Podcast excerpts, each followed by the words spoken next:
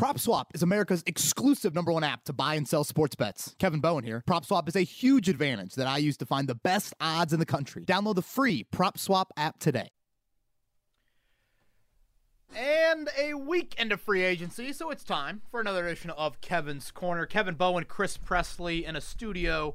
Usually we have an alley view. Today we have a circle view here at Emmis Communications, the worldwide headquarters downtown Indianapolis. I don't know about you, man. I'm kind of in withdrawal a little bit. Um, Mm-hmm. Some Colts fans might say T.Y. Hilton withdrawal. Um, yes, that. But I'm in a little March Madness withdrawal.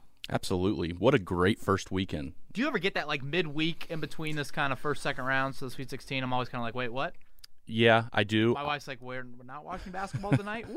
You know? Yeah, I was like, what do I bet on? Yeah, you know, last night it's like, do I, I I have to go back to betting on NBA and NHL, but I did like that it rolled over to Monday. At first, I didn't know how I was going to like it. Right. It was a nice way to kick off the week, still having those games there. And usually, you know, we get back into it Thursday. You know, they Mm-hmm. usually have Thursday, Friday, but unfortunately, nothing until Saturday, Sunday. So, um, obviously, on this podcast, we'll talk a whole lot about the Colts, the news items that have come out in the last week as we record this on Wednesday morning. T.Y. Hilton remains a free agent. We'll get into that. Some Sammy Watkins news Yep. that we should hit on as well. And a shout out to Prop Swap. You guys heard that at the beginning. They're the new sponsor of Kevin's Corner. Um, for those of you that haven't heard of Prop Swap, it is an awesome website and app that isn't your typical betting platform. You know, for those that don't know, Chris, I guess Prop Swap basically, if you've got outright tickets for teams to win their region in the NCAA tournament, or hell, Carson Wentz to win the MVP, or the Colts to win the AFC South, you can take those to prop swap, and at any point you can buy or sell props. It's like eBay Right. pretty much for props. So um, we've got a promo code guide. So G U I D E, and it's a hundred percent match deposit bonus up to five hundred dollars. It's very nice. So you cannot beat that. So check out Prop Swap. Again, they are sponsoring Kevin's Corner. And uh, in all seriousness, you guys know I, I wouldn't BS you was just some random, you know, sponsor. I, I- really do think it's a kind of a cool, different platform to go along with any sort of additional betting. So um, um, play around with their website, download their app, and uh, give them a give them a shot. Yeah, they were smart. They listen to the podcast. They understand that we talk about betting all the time, and it's nice to be, you know, nice to be sponsored again. Exactly. Nice to be recognized a little bit, so you guys will hear that throughout the rest of the year. All right, man. Let's get into it. Um, not a whole lot of flurry. Right. Um, some re-signing of their own since we last chatted. A couple depth signings. Um, I guess what what's kind of the biggest news you think Colts wise that, that that that we should hit on first? I did like the bringing back of Xavier Rhodes, and it was. I was a little shocked by it still being another one year deal. A lot of guys, when they sign one year deals, they don't want to sign another one year because to them they feel like it's prove it. But as we mentioned in form, previous podcast, with the way the salary cap is this year, a lot of guys are doing one and two year deals. You know, Chris, that's a great point. I also thought as we got into that first wave of free agency really ending, I think it kind of ended, you know, Thursday, Friday last week. The road signing happened Saturday evening. I, I quickly thought to myself, okay, when you aren't going to address edge rusher in a real serious manner, which we all, I think, can agree on that's not happening Yeah, you've got to make sure that you come back and do something at the cornerback position because those two go hand in hand rush and cover. Um, I think that was really paramount to Xavier Rhodes coming back means a whole lot more because you haven't done what I think you need to do at edge rush. Um, I, I could not agree more with you, Chris. I think the, st- the thing that stood out to me the most was the one year deal, and I think Stephen Holder had a maximum value of six and a half million. That's pretty darn affordable. Yeah. I thought you'd be looking at double digits um, for Xavier Rhodes. So those things stand out to me. Um, now, again, when we talked about Rhodes throughout the offseason, I made it very clear he is the most important free agent of the 15 you had. Having said that, I felt like Jonathan Gannon no longer being here would be the difference in him not coming back. Now, the Eagles had no cap room. So Jonathan Gannon, you know, going over to Philadelphia, I didn't think that was necessarily a marriage that would happen. I just thought Xavier would cash in. And he cashed in on a multi-year deal. But clearly the market, you know, wasn't, I guess, there for him. Um, to me, Chris, he's the best outside corner this team has had since Vontae Davis in those prime years that Vontae had. Uh, I like Kenny Moore a whole lot. I like Kenny Moore much more when he's playing the slot. Yep. And I just think it helps you put one of your best defenders in the spot that he's best at, Mm-hmm. in, in Kenny playing more inside. Um, and as we've talked about, man, look at the wideouts on next year's schedule. You know, Hopkins, Diggs, Metcalf, that 17th game, you know, Mike Evans, Right. Chris Godwin, A.J. Brown in your own division twice a year. You know, you got to continue to groom those corners on your own roster. And I think having Xavier back is is really, really key. So I like a lot of what Chris Ballard's done so far. I don't love love, but I, I, I like a good amount. You guys know, you, you heard it last week. I, I vehemently disagree with the approach to pass rusher, but I like Marlon Yeah. Mack back. I mm-hmm. like what you've done with Xavier Rhodes. And man, just look at what he did in a contract year. And is he now going to be an approve it deal again? Is he now going to have that mindset? I didn't think he'd have that mindset again. I thought he'd get a two or three year deal, so Right. the motivation might dip a little bit. You know, one year deal, he still should be pretty motivated. And I mean, he brought down the completion percentage by about 30%, allowed that quarterback rating really came down in what he allowed last year. So, um, job well done by uh, Chris Ballard to get this done. Yeah, and then you got to be a little bit excited seeing a name that that you're used to seeing, and Hey, Isaac. Isaac Rochell coming coming to the Colts, former Notre Dame guy. Hey, now, shout out to a position group that really has excelled under Brian Kelly, and they've gotten a lot more depth in that group. And no one needs to hear me rant and rave about Coach Kelly, as certainly you don't, as a Tennessee Vols fan and someone that doesn't agree with my Notre Dame fandom. But uh, let's focus on Isaac Rochell with with the Colts here, Chris. Um, think depth, think rotation, think um, pretty trustworthy. Not going to wow you athletically like maybe some other defensive linemen would, but just you know he's kind of your stereotypical Notre Dame player, and I don't think that's a negative connotation. I think it's a really solid football player that up front can play multiple spots, and I think that's what Isaac Rochell can give you. You know, I've kind of labeled him a poor man's Denico Autry.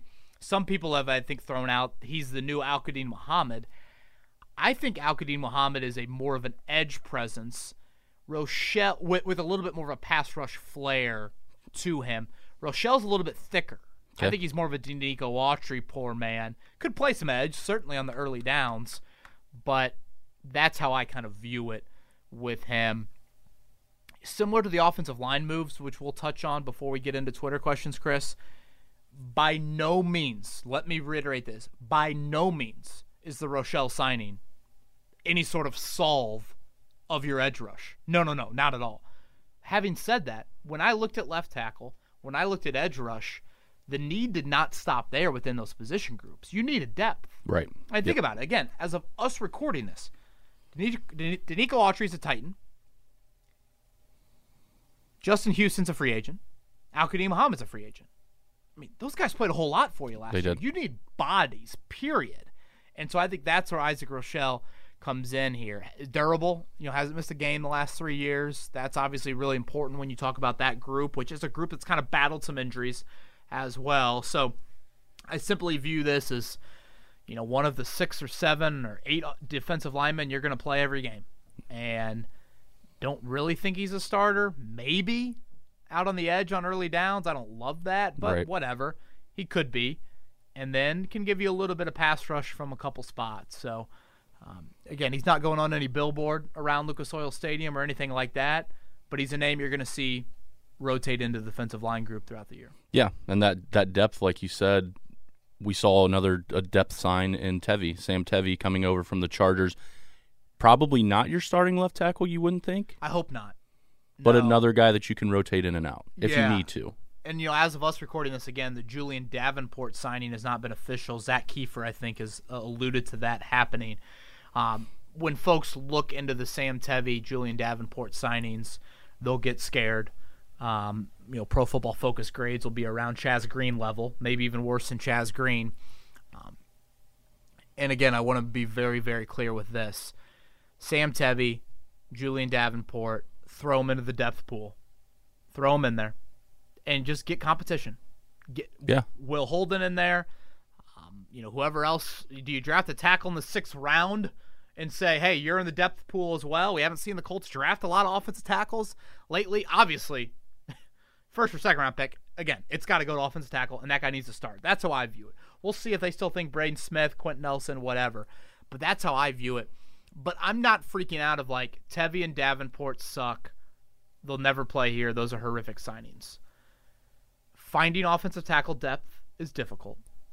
Finding healthy offensive tackle depth is Mhm. difficult. And I think that's what you got to look at with Clark and Green. Green battled injuries last year. Clark tore his Achilles in December. So those two are free agents. You just need some freaking bodies. Last year, the biggest mistake Chris Ballard made, as you've heard me say numerous times, was the lack of offensive line depth. It wasn't just it lacked quality depth, Chris, it lacked any sort of experience. Remember the stat that we said last year coming out of the draft, leading into the summer at the start of training camp. You knew your starting five offensive linemen. Of all the backups, interior or tackle guys, not a single one of them. You had about 10 or 12 of them on your Mhm. roster. Not a single one of them had played an offensive snap in the NFL in 2019. like what? Yeah. What? Yeah. What? How? That I mean, again, this is where I kind of am just like Chris. Wait, I'm talking Chris Ballard. Like what? you know, this is your philosophy. This is your this is your your your blue check mark on roster building, and yet you're going with all these guys that didn't even see the field last year in the NFL. So that's where you look at guys like Davenport, Will Holden, who I still like, you know, started against the Steelers, Right. and Tevi, and at least they've been in the lineup. At least they've started games because oftentimes with with tackles or any offensive lineman, you can't really script things in practice too too much. It's not like you rotate in during games, so when you get thrown in the fire, holy shit, man, Yeah. you get thrown into the freaking fire. And so the fact that you've at least been in that environment, have heard some crowd noise, whatever, I, I'm fine with it. Again, Sam Tevi, Julian Davenport, you know, when the offensive lines in Houston and the Chargers say that we don't need you anymore, that's not great indication of you as a player, but at least their bodies, at least they're depth pieces, and at least they have experience. That's that's how I view it. So I know some people again are freaking out, being like, "These guys suck." Well, yeah, I mean for the most part, a lot of offensive tackles are backups are mediocre, but at least create some competition. See if Chris Strasser or Kevin Walleye can develop anything, and find your tackle of the future in the draft. Yeah, and, and you're not the only one who said it. Chris Ballard has, has said it himself, and I think he's a man of his word by coming out postseason and saying, "I didn't give our offensive line the depth that we needed. Right. I'm kicking myself over it." And so, one of the first things that he addresses in free agency is going to get some experienced guys. and you know see how it plays out. You know when you look at the roster right now, Chris. Let's say you go and you draft an offensive tackle in round one or round two. There's your starter. Braden Smith is your other starter. Right. Then you have Will Holden, Sam Tevi, Julian Davenport. Those three dudes aren't making the roster. In all likelihood, probably one makes it, maybe two, but maybe only one makes it. So what you've created is some competition of guys that at least have NFL tape. Last year, you were you you, you did have competition with guys that had recent NFL tape, Right. And that to me was again such a head scratcher. So um, it, it's a step in the right direction. Is it cure all? No, but it's a positive step. So you know, I guess as we sit here now, a weekend of free agency, um, and I go kind of through the positions. You know, wideout. We'll see how the Hilton domino plays out, man. It- Part of me says the longer it goes, the more uncertain I get. Now that Kenny Golladay is off the market, you got to think Ty's got a pretty crystal clear picture Yeah. of his market. I will say this, Chris. Ty can be a bit stubborn, and I think Drew Rosenhaus is probably like, dude, we can wait. And the Colts clearly, I don't think are making. You know, I don't. I don't see the Colts being like, "Hey, man, we're going to sign Sammy Watkins, and your offer's off the table to Ty." I don't think that. You know, I thought at the start of the offseason, I thought you could re-sign Hilton and get that mid-level wideout. So I, you got room to do both Yeah. but um, will they do both? That's the question. We'll see how the Watkins thing plays out. I don't, you know, I, I really wanted Sammy Watkins a couple years ago when he hit the open market coming out of Buffalo. He's just not the same guy. Yeah. Um, more of a possession wideout. You know, he's certainly admitted that he's dealing with a lot of stuff off the field that has impacted him on the field. Young, what, four years younger than Ty, but Mhm. durability wise, he's missed a lot of games Yes. as well. Yep. So that's where I'm at at wideout. What else? Obviously, edge rusher. If you need to hear my opinion on that, go listen to last week's podcast. It still holds true. I, I don't. I don't get it. I don't understand it at all. I think it's a big mistake. Like Xavier Rhodes, um, good for Anthony Walker. Yeah. sign with the Browns. I mean, I fully think that's like Anthony Walker wanting to sign with the Browns. I know a lot of people are like, huge mistake, Ballard letting him go. Again, free agency is a two way street, folks. Yes, it is. Like Anthony Walker can make a decision on his own, so good for him. Um, what else am I missing? I feel like that kind of covers That, it. that covers it. What do you think about Watkins? Like you said, I think the nice part is even though he's lost a step, he's still pretty damn fast. Yeah. Um, and and he is a Dude, possession he was fourth receiver. overall pick. Yeah. I mean, that Yeah. dude at Clemson was. Yeah, it took him a while in Buffalo, which with that quarterback carousel, that's not necessarily surprising. Yeah. You kind of saw a little bit more of who Sammy Watkins is with Patrick Mahomes in Kansas City. I like that he didn't he wasn't wide receivers a lot of times are divas, especially when you're the fourth pick. I never got that feeling from him. Seemed like a pretty good team player and understood his role in Kansas City. So he's a guy that if we're able to sign, I wouldn't be mad about it. I don't think you're getting I don't think it's like end of his career the way Andre Johnson was. You know, I think he still does have a couple more years left. It's just how much is in the tank. Yeah. And again, I, I just look at it as a little bit of insurance at that position for Parris Campbell and Right. and even Ty. I think you got to have a little bit of insurance there if you were to bring him back. So, um, it, it's it's interesting, Chris. The more I feel like the majority of the fan base really really wants T.Y. Hilton back. Oh yeah. I, mean, there's, a hashtag Right, which right, we'll get yeah, to in yeah. Twitter questions. Um, there's a sentimental value in all of that, but I also have heard more from people in the last few days of like, I would be okay with Hilton walking. I can listen to that side of view. I can listen to that opinion. I could have listened to it a lot more a week ago and agreed with it if you were going to make another wideout move Yeah. that was younger, more reliable, more durable, things like that. Now you're at the point wide receiver wise where there, there- there's still some names out there, but you're starting to get into like, oh wow, Mm-hmm. that's Ryan Grant, that's Kamar Aiken again, like those types of Yeah. names. So that's where I still believe bringing back Hilton makes some sense. But um, yeah, Yeah, and as we mentioned before, coming on on the air, of course, something will happen by the time the podcast man. ends. Like, we, we got to hurry up. I just I have this feeling. I don't know. I really think Hilton. You got to think it's done by the end of the week. But I don't know. Maybe they look at it and they say, "Hey, you're the best wideout here in this market. When teams get to the draft, and if they don't draft wideouts, you, you can look at it twofold.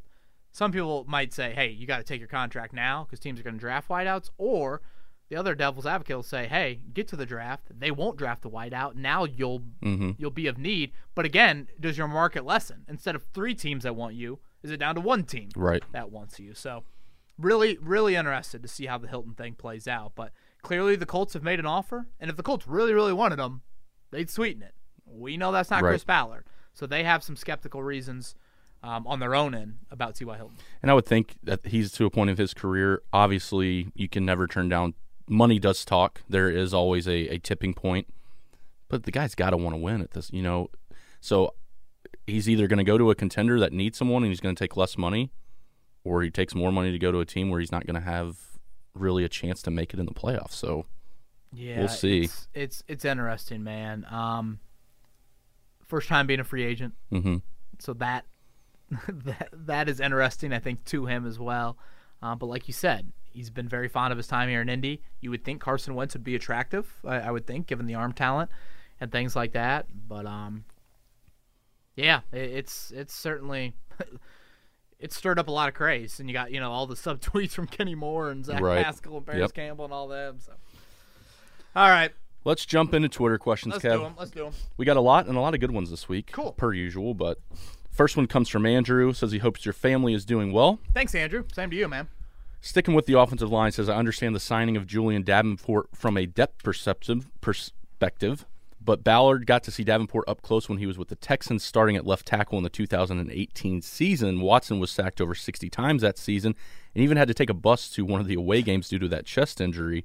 Do you think he's any better than Chaz Green, Le'Raven Clark, Will Holden as a backup tackle? Personally, Andrew's not sure.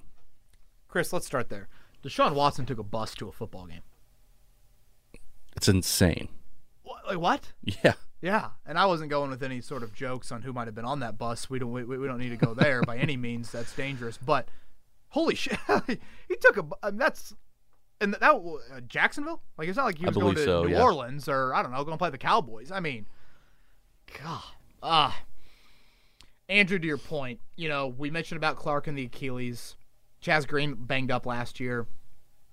You know, I, I personally liked what Will Holden, what I saw in a game, but I can be realistic about free agency and say that finding backup tackles is difficult.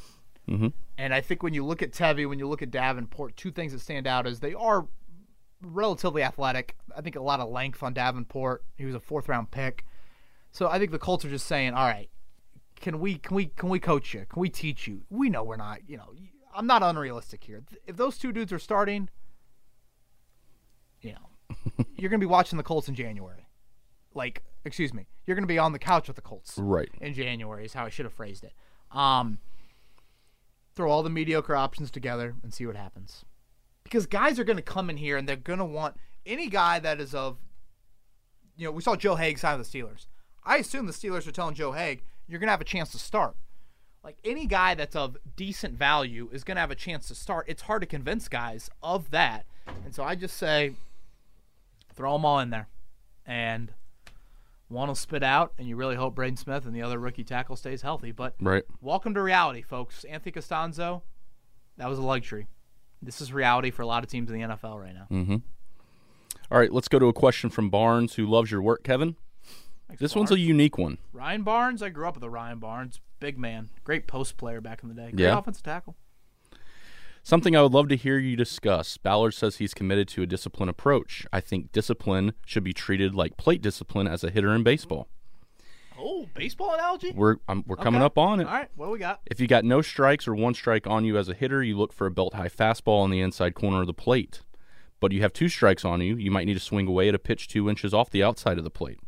It seems like positions like edge rusher, Chris Ballard should be looking for a belt high fastball in the sweet spot financially when he's got two strikes, but these agents and premium position groups with high quality players are going to be peppering the outside corner of the plate with fastballs, and Ballard is sitting in the box with his bat on his shoulder and striking out looking.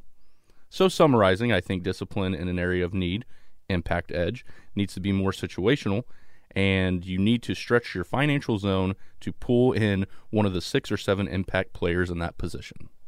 That was really good. I felt like I was watching, uh, what's the Clint Eastwood Trouble with a Curve or whatever? Baseball movie. yeah. Yeah, I, I, I'm bad with movies, but I'll take your word for it. I was thinking Reds losing to your Braves, watching way too many pitches go by in the playoffs. That's where I went. Okay. I'll take that. See, you know, growing up, I was more of a give me a pitch on the outside hap. I I wanted to get the barrel out there. Yeah, I was never good at pulling my hands in, which yeah, is why I'm the behind inside, a microphone. I just I don't know. I feel like I'm chopping one. You know, if I if I can get that barrel out there, yeah, oh, yeah. that, that's where I'm going, Barnes. Um,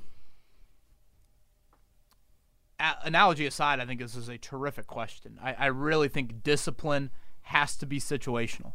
Um, how you built your roster in 2017 isn't the same blueprint of how you build your roster in 2021. Mm-hmm.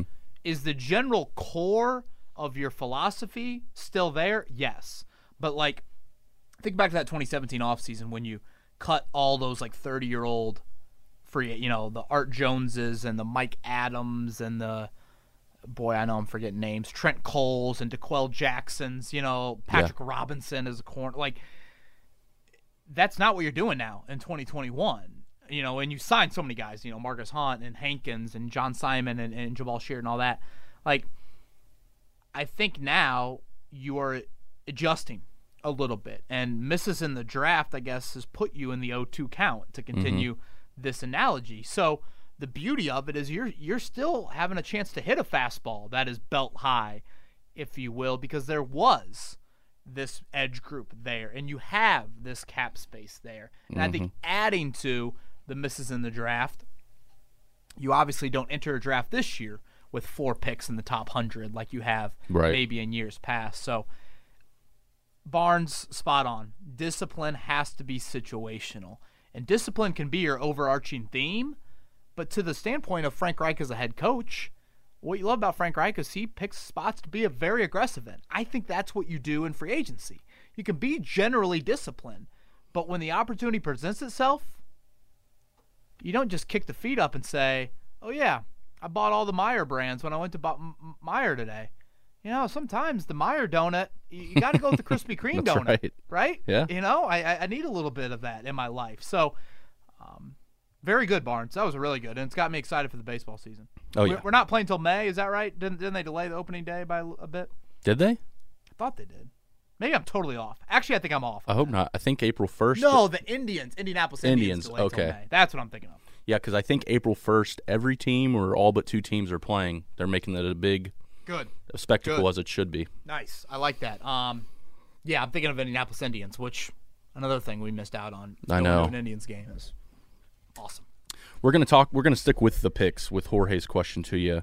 Do you think the way Ballard is dealing with free agency this year puts him in a must trade down position in this year's draft with six picks and a lot of gaps in the roster? One or two extra picks could be interesting. Jorge, um, it could be, but it goes back to that quality versus quantity debate for me, Chris. Like, I think you got to sit down internally and be like, are you good at corner?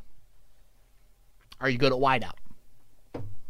If you feel like you can cross those off, or you have crossed those off, okay. Comes down to left tackle, edge, and maybe tight end. You know, I, I still think of tight end as an. You know what? I don't.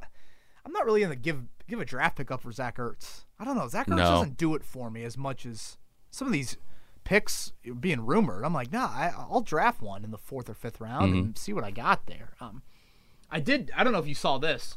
Did you see uh, Frank Reich to Albert Breer on Monday I did not. by chance? No. What do what do you say? He basically told Breer that he was kind of walking through how the quarterback position has evolved in his tenure here. You know, Jaco- or Andrew to Jacoby to Phillip, and then after Phillip, he was like, "We."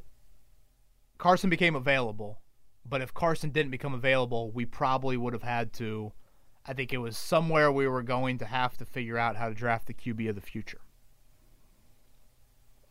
Um, honest Yeah. Obviously drums up some hindsight 2020 moving down the road. Uh, and it kind of comes back to a little bit of what i was saying a lot in january february and march. I guess more like february until the Wentz trade happened. I felt like the colts were willing to do something drastic at quarterback. I was not of the opinion of Chris Ballard never trades up. They're not going to do that. I think they were pretty realistic of like guys it's a good quarterback draft class. We've got to kind of look into it um, now, the execution of it obviously would have been fascinating right. to see exactly how far you move up, who you would have liked, all of those things. But that certainly caught my eye of um, the uniqueness of Wentz being available, um, push that to the top of the chain at quarterback. But Reich, I thought, was very honest in that. So, um, again, Jorge, to your question, must trade down? No. Are there benefits to trading down? Yes. I'll stand by that. I don't want to trade out of the first round. I'm not a fan of that. I think that's too big of a drop. I think having the fifth year team option on a on a rookie at a Yeah. premium position theoretically is also advantageous to your building moving forward. Yeah. Question from Patrick says I've been leaning into the idea of drafting positional value and picking only quarterback, offensive tackle, cornerback, edge, and wide receiver in the first round in that order. You can't have too many cost controlled guys at those positions. If you have a franchise quarterback and then draft another, and, and don't, then don't draft another unless he's near retirement, then the rest of the free agency draft to fill the valuable positions. If you look at the free agency and trades, these are positions that get paid or can bring back the most trade compensation. Would love your thoughts. Interesting. Um, so this is kind of an every year philosophy. Mm-hmm. Huh. Well, I a little bit of this, Chris, kind of comes back to the running back debate. You know, some GMs are like, "Oh yeah, I'm not going to draft a running back till day three. Never going to draft one on day one or day two. This is similar to that. It- you know, it's kind of the flip of that. Um, it is like wild, you know, when you think back to premium positions. You know, if you got Braden Smith or Darius Leonard a few picks higher in round one, and let me make this very clear: by no means am I saying like the Colts should have traded into round one, but this is why you do see teams trade back into round one, get that fifth year team option. Yep. I mean, like, look at the and again, the fifth year team option is going to go up for Quenton Nelson in 2022, but it's not going to go as high as what Quenton Nelson is going to get Correct. on that next deal. But like, it is mind-boggling the production the Colts have got off Darius Leonard for the money he's made so far, and Braden Smith for the money he's made so far. Like, astronomical the return on that investment there. Um, so I, I I hear you out, Patrick, on it. You know, I I still think there is a little bit of players, not position. Like again, Kyle Pitts, very unique guy at the tight end spot. Um, is there a unique safety that is just too good to kind of pass up? Yeah. Um, you know, you don't have interior pass rush. I mean, is there a three technique that? Oh my gosh, that's Aaron Donald, folks. Like we we, we can't pass that up. Um, I also think something to keep in mind. What Chris Ballard appears to be doing again is he is once again committing a lot into the draft and believing in the draft. They've drafted pretty well, They have. Oh yeah. but I don't want to put too much pressure on the draft. And I think that's what free agency offers a different avenue, a second chance, a risky avenue, but another avenue. Because to me, if you put too much pressure on the draft, guys guys become bust. Guys don't work out. Like you can have everything invested in it and be like, this guy is going to work out. And for whatever reason, he just doesn't. Mhm. You know, whatever. Some fluky medical thing that flew under the radar, or you didn't know that, you know, Uncle Tad is is a, a huge factor in his life and is going to c- control his financials, and that's going to impact the player on the field Right. you know something just you can do all your homework but you never know and that's the beauty and the beast of the NFL draft so i that's where i'm just i mean look at Parris Campbell you know in the injury situation for for 2 years now i mean you you couldn't predict that um so yeah we'll see how all this plays out but Patrick that is uh, that's an interesting point that you bring up All right, let's go over to a question from Tanner. It says, "Hey Kevin, Chris, still very upset about the Vols loss to Oregon State. Yeah, me too. Me too, Tanner.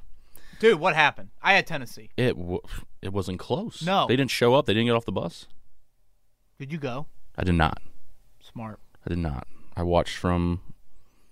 I wa- I had a buddy over who's a Purdue grad, so I watched the Vols lose, and then he watched Purdue lose. It was a boy tears in your beer kind of night on Say, oh, Friday. enough liquor in the building for that one. How's the bracket?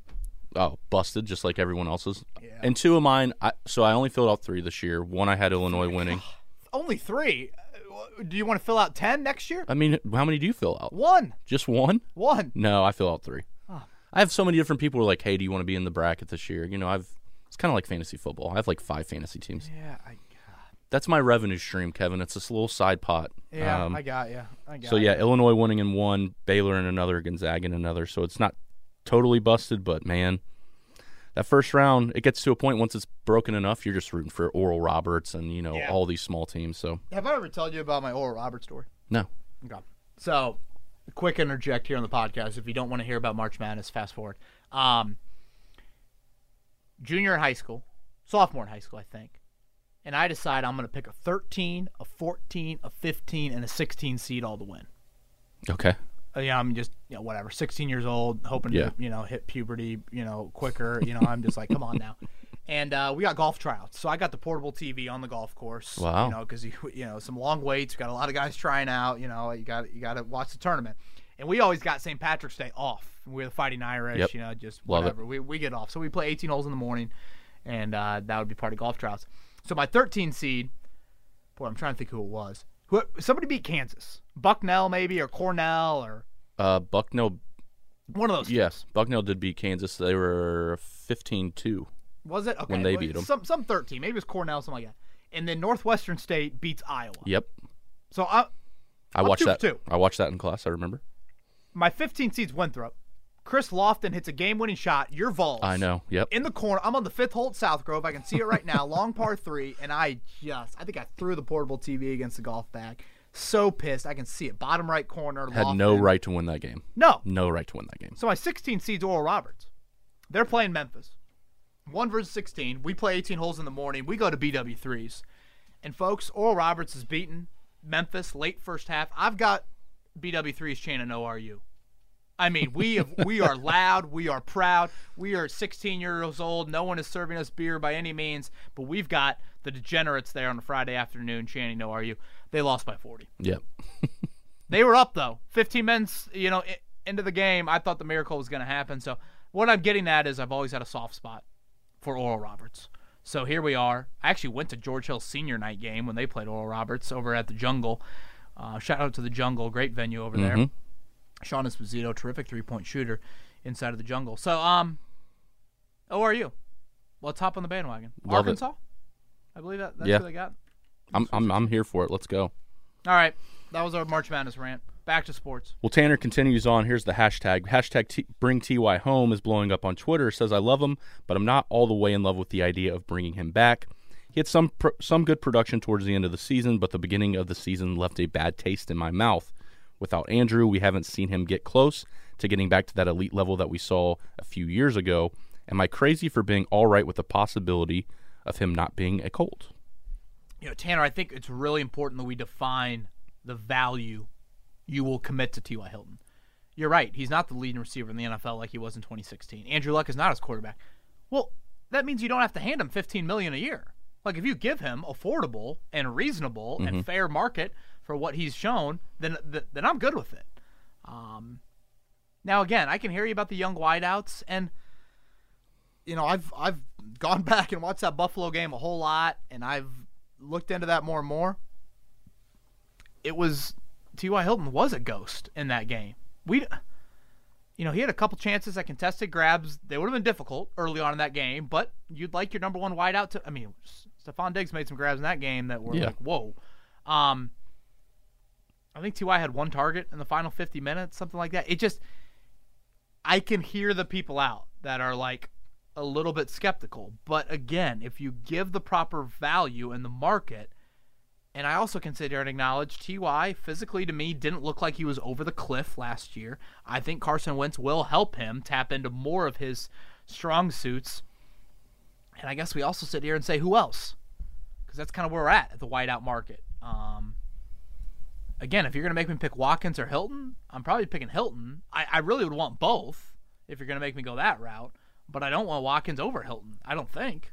I know he's younger, but that kind of worries me a little bit. So. Yeah, and I'd love to see what a healthy Parris Campbell could do with do for Hilton. You know, Frank Reich loves him. Loves him. Some uh, some Campbell.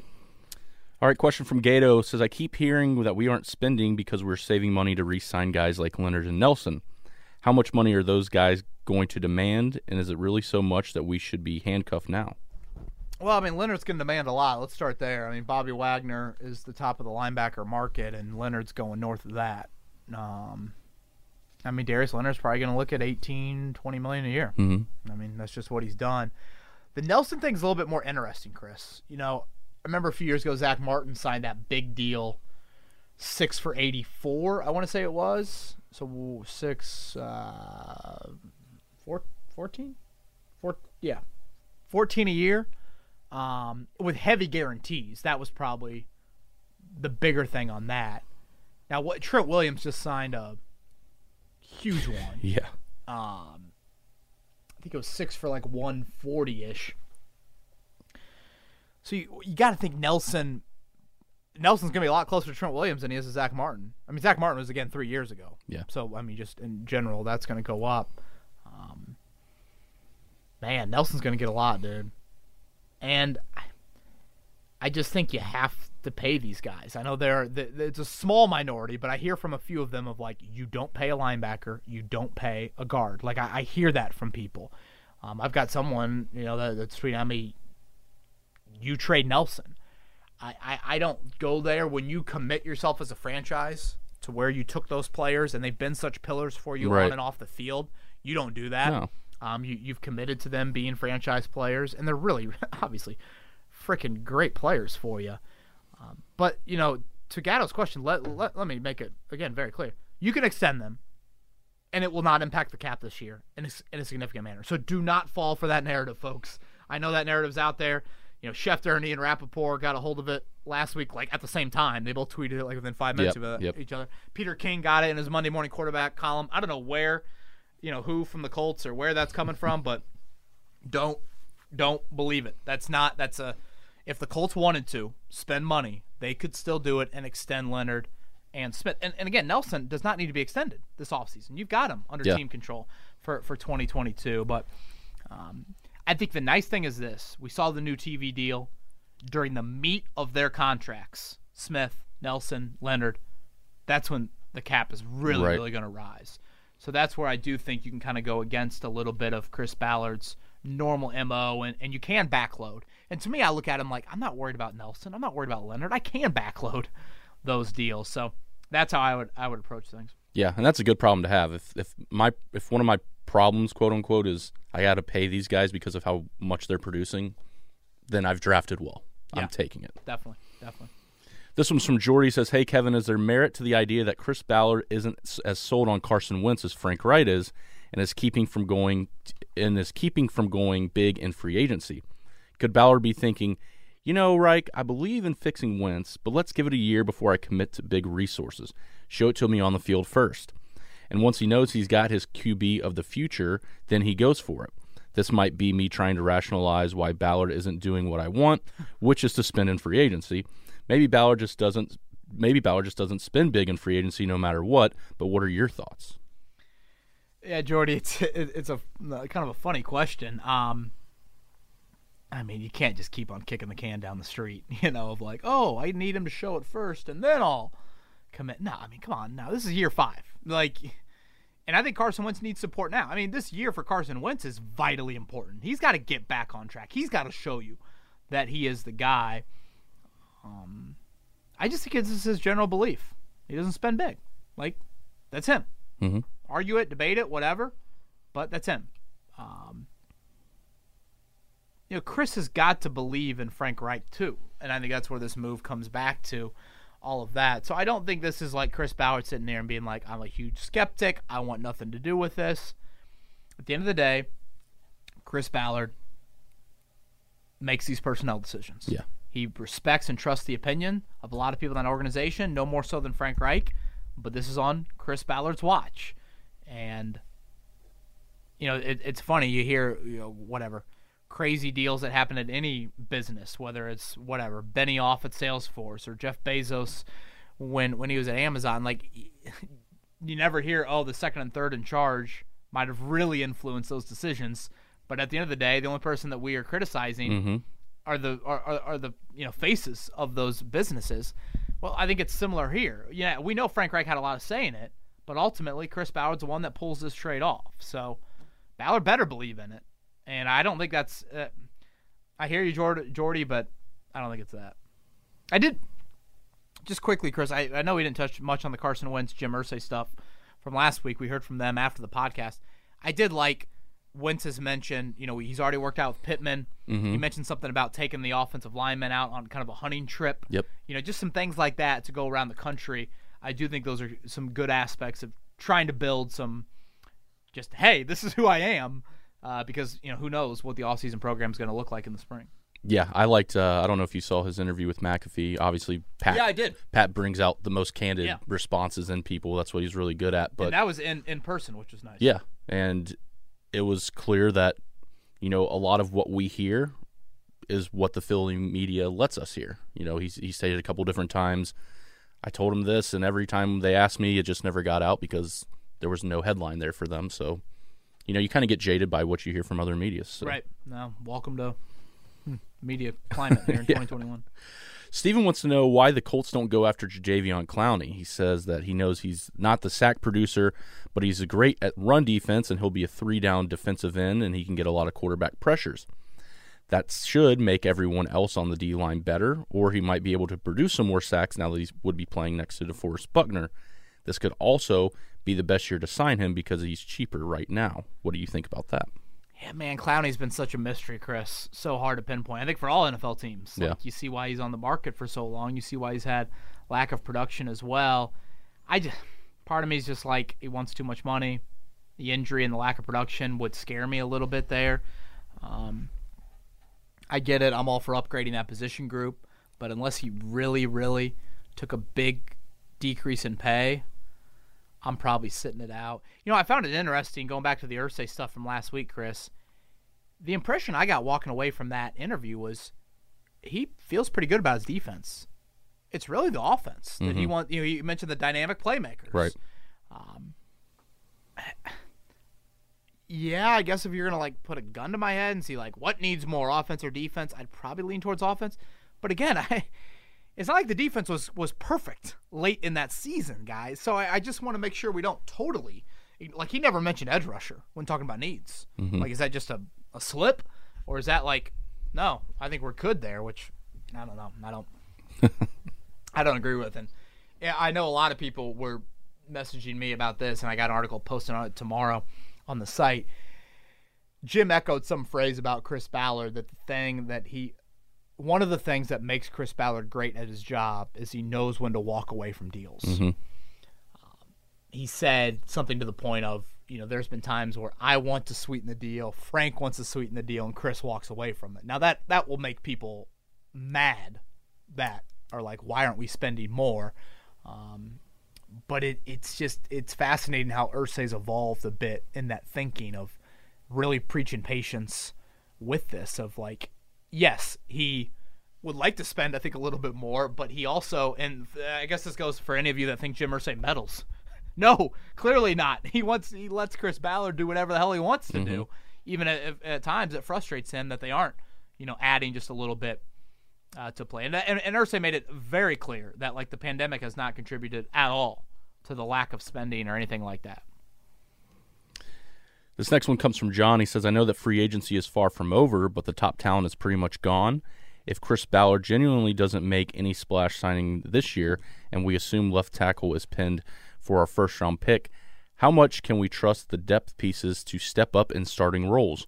Right now, EJ Speed, Kemoko Turay, Ben Banogu are all starters, and I don't feel really great about any of that. Well, John, it is March 24th. You know, I, I guess I'll throw that out there. Yes, like you said, a, a lot is off the board, but I still think there are some names out there that would allow Kemoko Turay to be more of a third down guy for you, and you don't start Ben Banogu. And I guess EJ Speed, I mean, yeah, yes, you're, you're right, but again, a third linebacker, they don't play a whole lot. Yeah, against the Titans, you you you do. Um, you know, it's probably something to get into a little bit later in the offseason, Chris, but like you look at the five big needs for the Colts this offseason. And we're we are still early. Like Yeah. we will not get into this until after the draft. But you look at quarterback, wideout, edge rush, left tackle, corner. You know, where have you upgraded?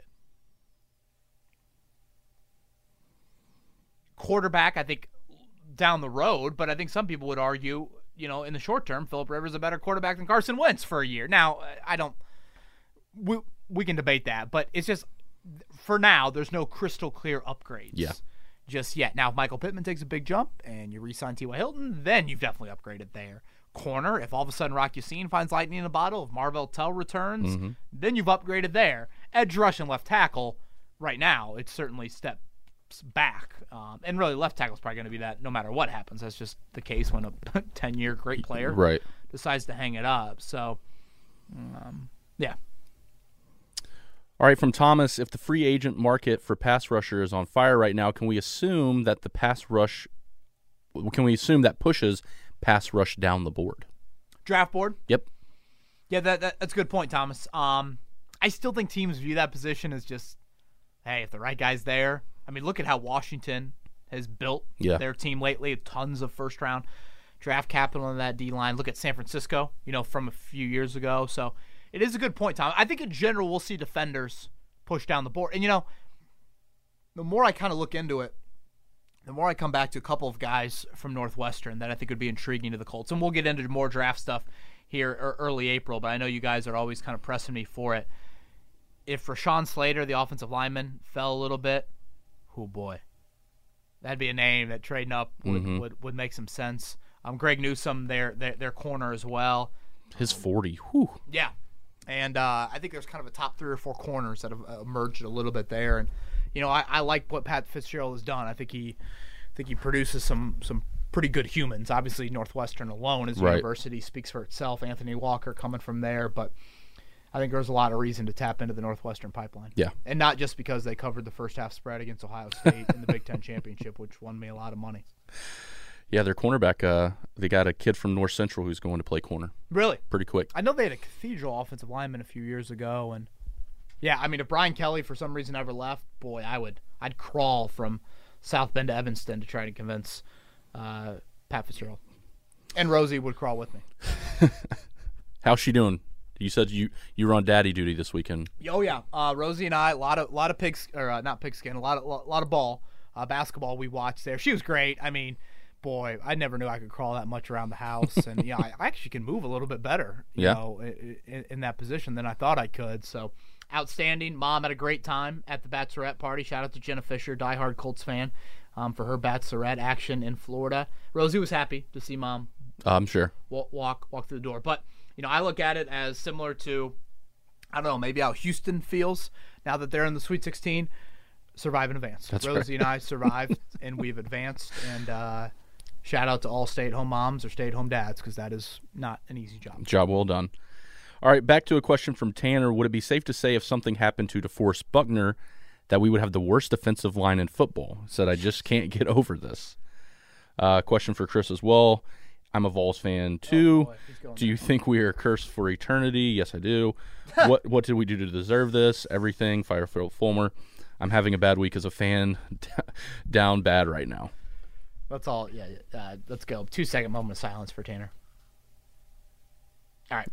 Um, worst D line in football. I mean, come on, Tanner. Let's not go there. I, I, I guess if you really were writing into depth chart today, would the D line look a little bit? I don't know. Grover Stewart and Tyquan Lewis. That's a decent D tackle group. I don't know. It's not worst in the NFL. So, Tanner, I, I don't know. Prayers for you, man. But upgrades are needed on that on that unit for sure. All right.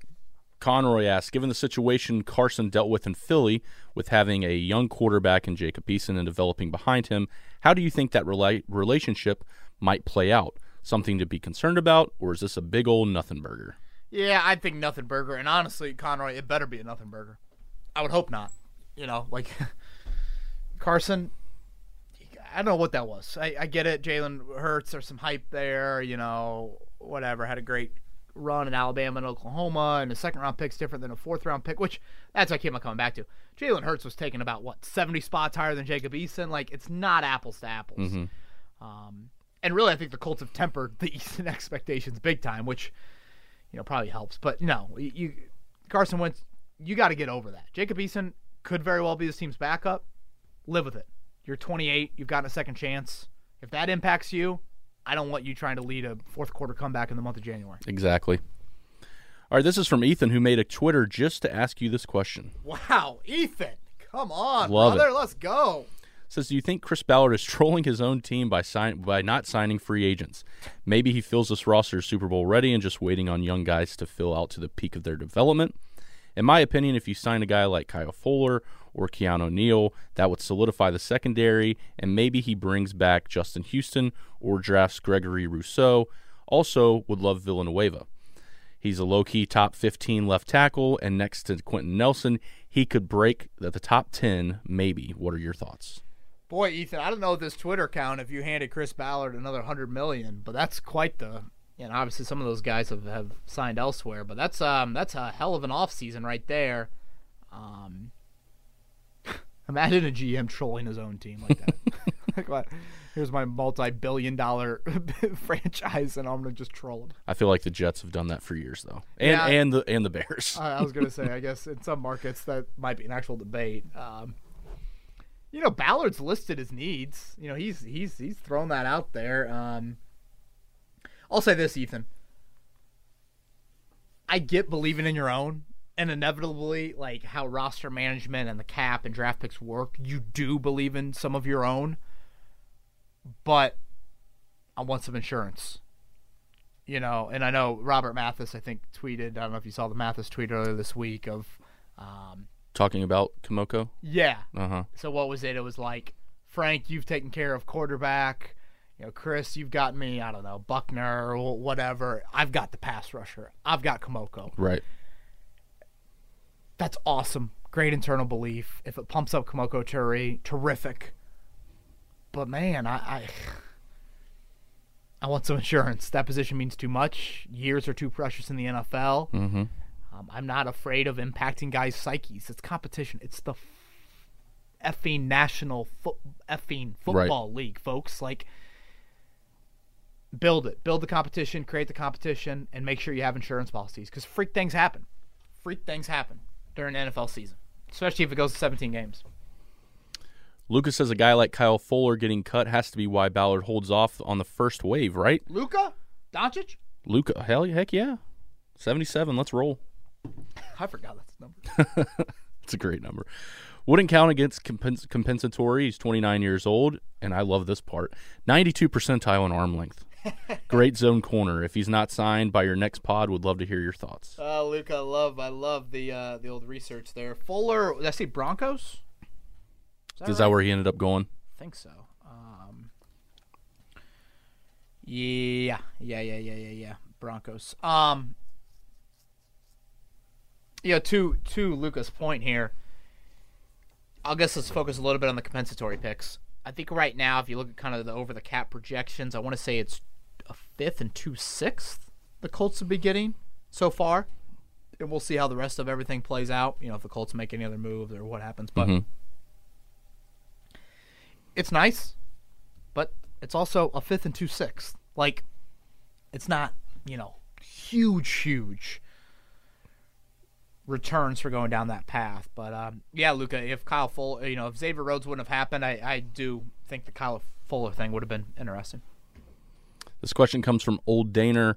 Remember in 2019 when Chris Ballard and Frank Reich made examples of Will Fuller and DeAndre Hopkins making explosive plays were game changers? What's the hypocrisy meter at the at with passing on literally every offensive game changer this every offensive game changer every offseason? Old Daner, I don't have, I don't recall that specifically. It sounds something like they might have said. Obviously, Irsay has mentioned Tyreek Hill and Travis Kelce, but I don't recall that specifically. Um, and obviously, I'm going to push back a little bit on every off season they pass on every game changer. Yes, have they indra- have they invested significant capital at tight end outside of Ebron? No. Wide receiver, I mean, a couple of you know big picks and, and Campbell and Pittman. Obviously, free agency they haven't. Mm-hmm. And, and let's be very, I mean, they did trade up and draft Jonathan Taylor. you talk about offensive game changer. And as soon as that pick happened, they were like, we need explosive playmaking. We need a guy that can take it to the house. And what was it? Raiders game, one of those games late Yeah. in the year, you know, Taylor started the second half and did that.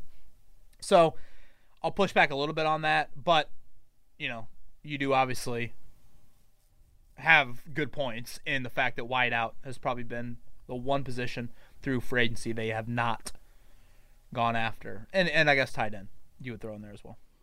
Rob asks, what are the odds that the Colts sign a free agent left tackle and then pull a first round trade for a proven edge rusher? Oh man, I think slim, Rob. Um, yeah, I think the the fifth year rookie option again is key for me. I just think the Sam Tevi slash Julian Davenport, whenever it happens, I just think that's depth, depth, depth, depth. I think your starter still comes through the draft. This one's from Alec. Based on zero research, I seem to recall Colts Twitter having a lot of hate for giving Xavier Rhodes a shot last year. Following a horrible season, doesn't Carson Wentz sort of feel like deja vu, but ratcheted up slightly with the appropriate corresponding quarterback compensation? Yeah, Alec, I guess you could say that. Um, now with the full notion of like quarterback versus cornerback are vastly different expectations Yes. and positions. Now I will say something different about Rhodes was remember a big kind of change in scheme. You know, a lot of heavy zone here versus the man. Uh, but coaching connection, you know, Jonathan Gannon, Frank Reich, obviously that speaks for itself there. So yeah, Alec, um, I, you had zero research, but I think it's a different. I don't know. Was there a lot of hate for Rhodes? I think from Vikings fans more than Colts fans. Yeah, I feel like I don't know. I, I was like kick the tires. My disagreement was I thought Pierre Desir should have stayed and should just kind of let the competition play out. I thought you still had money for that, but you know we know how that went. This question comes from Matt. Says most Colts fans love Chris Ballard, and he's done a great job managing this team through some tough times. That said, he hasn't drafted really talented defensive line or skill position players, wide receiver and corner, to be specific. Do you think this is a gap of his, or do you think drafting in the NFL is just really hard, and eventually he'll get it right? Good, good question, Matt. Um, I think drafting the NFL. I think drafting in general is the hardest thing to do for Mhm. any any league. You imagine drafting baseball high schoolers? No. And the the more I go back to even, you know, you go back and watch a high school football game or basketball game, I don't know how people scout those kids cuz you go back and you're like I was this small at one point. Yeah, I could never project that that guy's going to turn into a 6'8 280. especially those Euro guys. Yeah. You know, I read a long story on Mike Trout where there are certain MLB franchises that will not scout that part of the country. Trout, a New Jersey kid, Yep. will not or will not take a high schooler maybe from that part of the country. It's like nope, too cold weather, competition isn't good enough, won't be won't be ready. I'm Right. like, yeah, it's the most difficult thing in the world for the people in those Mm-hmm. positions. Um, Yeah, I watched a documentary on Trout last week, and they're like, he's not from Texas, so we just don't value any any kid from New Jersey that well.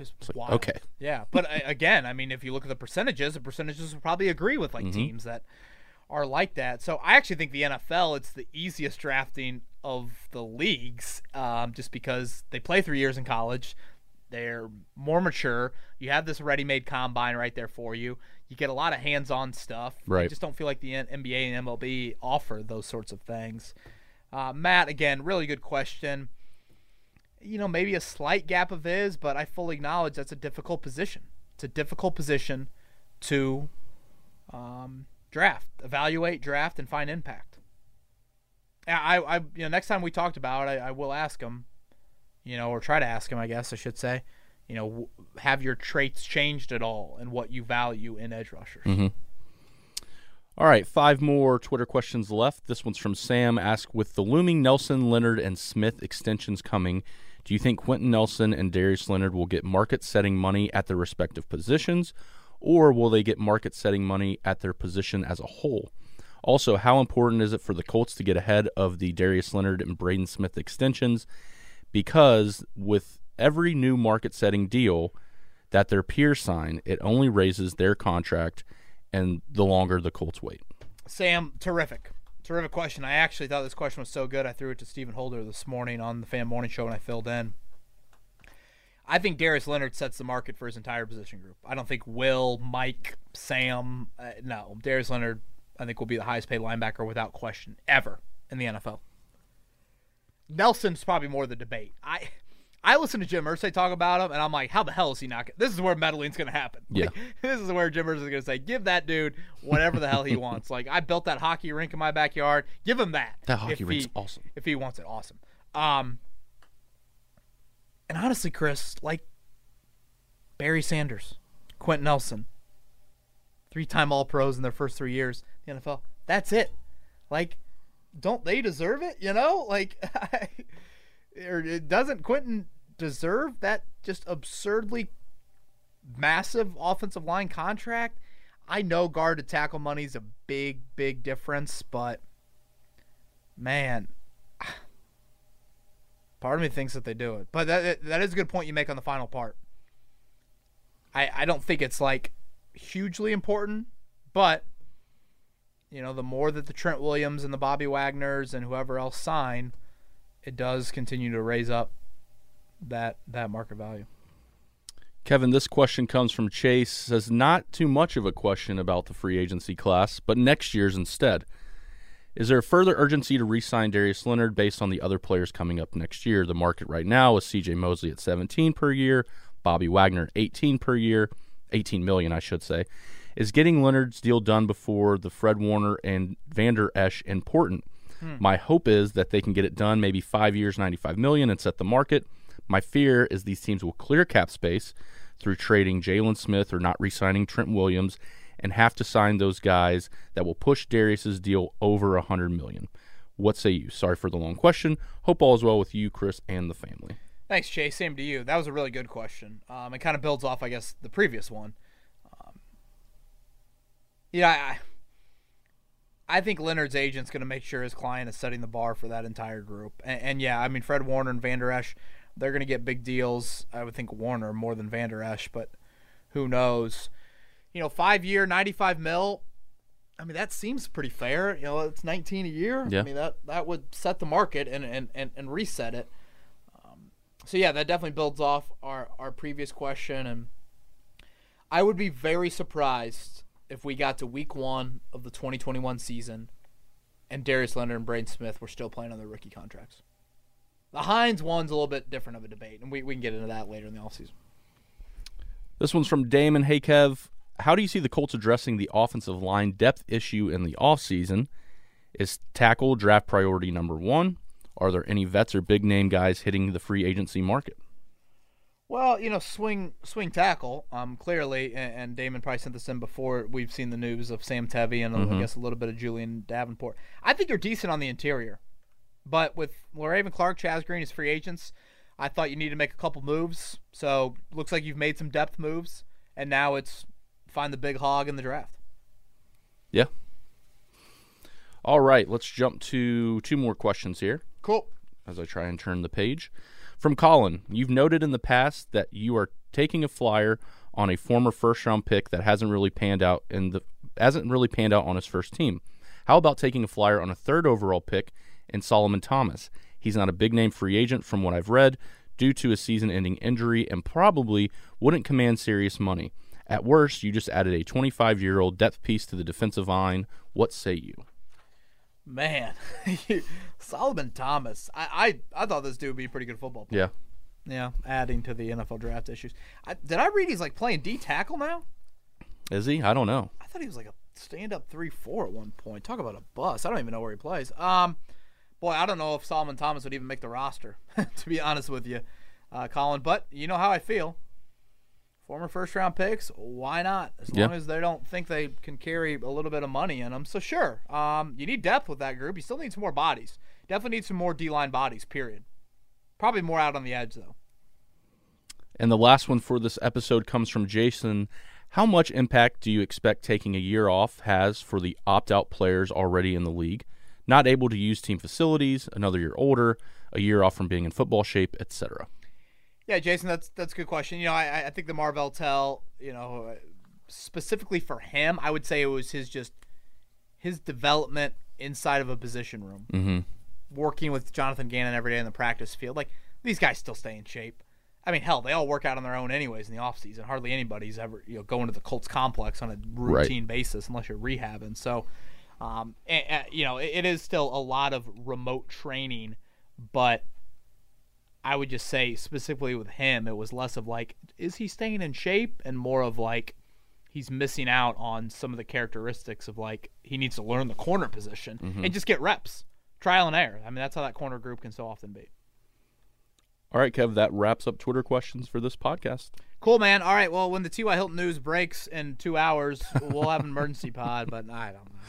We'll see how it all plays out. Um, got some stuff on the site uh, about Carson Wentz, Michael Pittman, a little bit of a throwing session there. Um, some Jim Irsay info. I know we didn't get a lot into that, so got a couple written articles up on the site.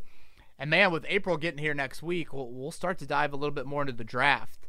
I um, I do tentatively. I, I need to talk with the powers that be. So this might be a bit premature, Chris, but I'm hoping that we can get a beers with Bowen in Yes, the night before the draft. Are you good with that? absolutely. Heck yeah. I guess if you would have said no, I would have been mad. So thank you for saying yes. um, so April 28th, that that Wednesday night is kind of what we're looking at for beers with Bowen action. So stay tuned for that. And uh, yeah, man. Anything else? Yeah, couple couple different things. One, again, if you go to 1075thefan.com and go to the contest page, we do have an opportunity to get a VIP trip to the Hall of Fame Oh yeah. uh, induction awesome. ceremonies this summer. So go ahead um, and register there. We will have four different winners. So um, trying to you know get a nice little Colts caravan heading over to Canton, and then obviously with the, the bets coming up, go ahead and take a look at the Prop Swap website. Really excited that they came on board to sponsor the podcast, and the promo code is Guide. Correct, Yep. Kevin? G U I D E again. That's a hundred percent match deposit bonus up to five hundred dollars. So I think it's fun. You know, it- it's one of these things where I saw one of the props they had of like Oral Roberts to win the West region. So mm-hmm. basically, what you're getting with this is you're getting odds at the start of the season, or or, or maybe the start of the tournament. I guess I should say with Oral Roberts. Well, now their odds have skyrocketed, and and and they're much much worse than what you got at the start of the tournament. So if Oral Roberts upsets Arkansas on Friday or whenever they play, now or Saturday, all of a sudden they're one game away from winning that region. So you could sell that ticket, make much more money than you bought it, and now you've hedged Right. theoretically really really well. So I think that's just some of the intrigue about prop swap. So definitely check that out. And as Chris said, thank you to those guys for hopping on board with us. All right, everybody, enjoy the weekend. Hope Indy has great weather. And if you're able to get out, certainly enjoy that. Get to the games as well. I'll be downtown in a couple spots. I'll be at Tin Roof Saturday from 6 to 8 p.m. and District Tap from 4 to 6 on Sunday. Stop by there, and uh, we'll be doing some stuff at both of those places. Love it. He's Chris Presley. I'm Kevin Bowen. Everybody have a great week, and thanks for listening to Kevin's Corner.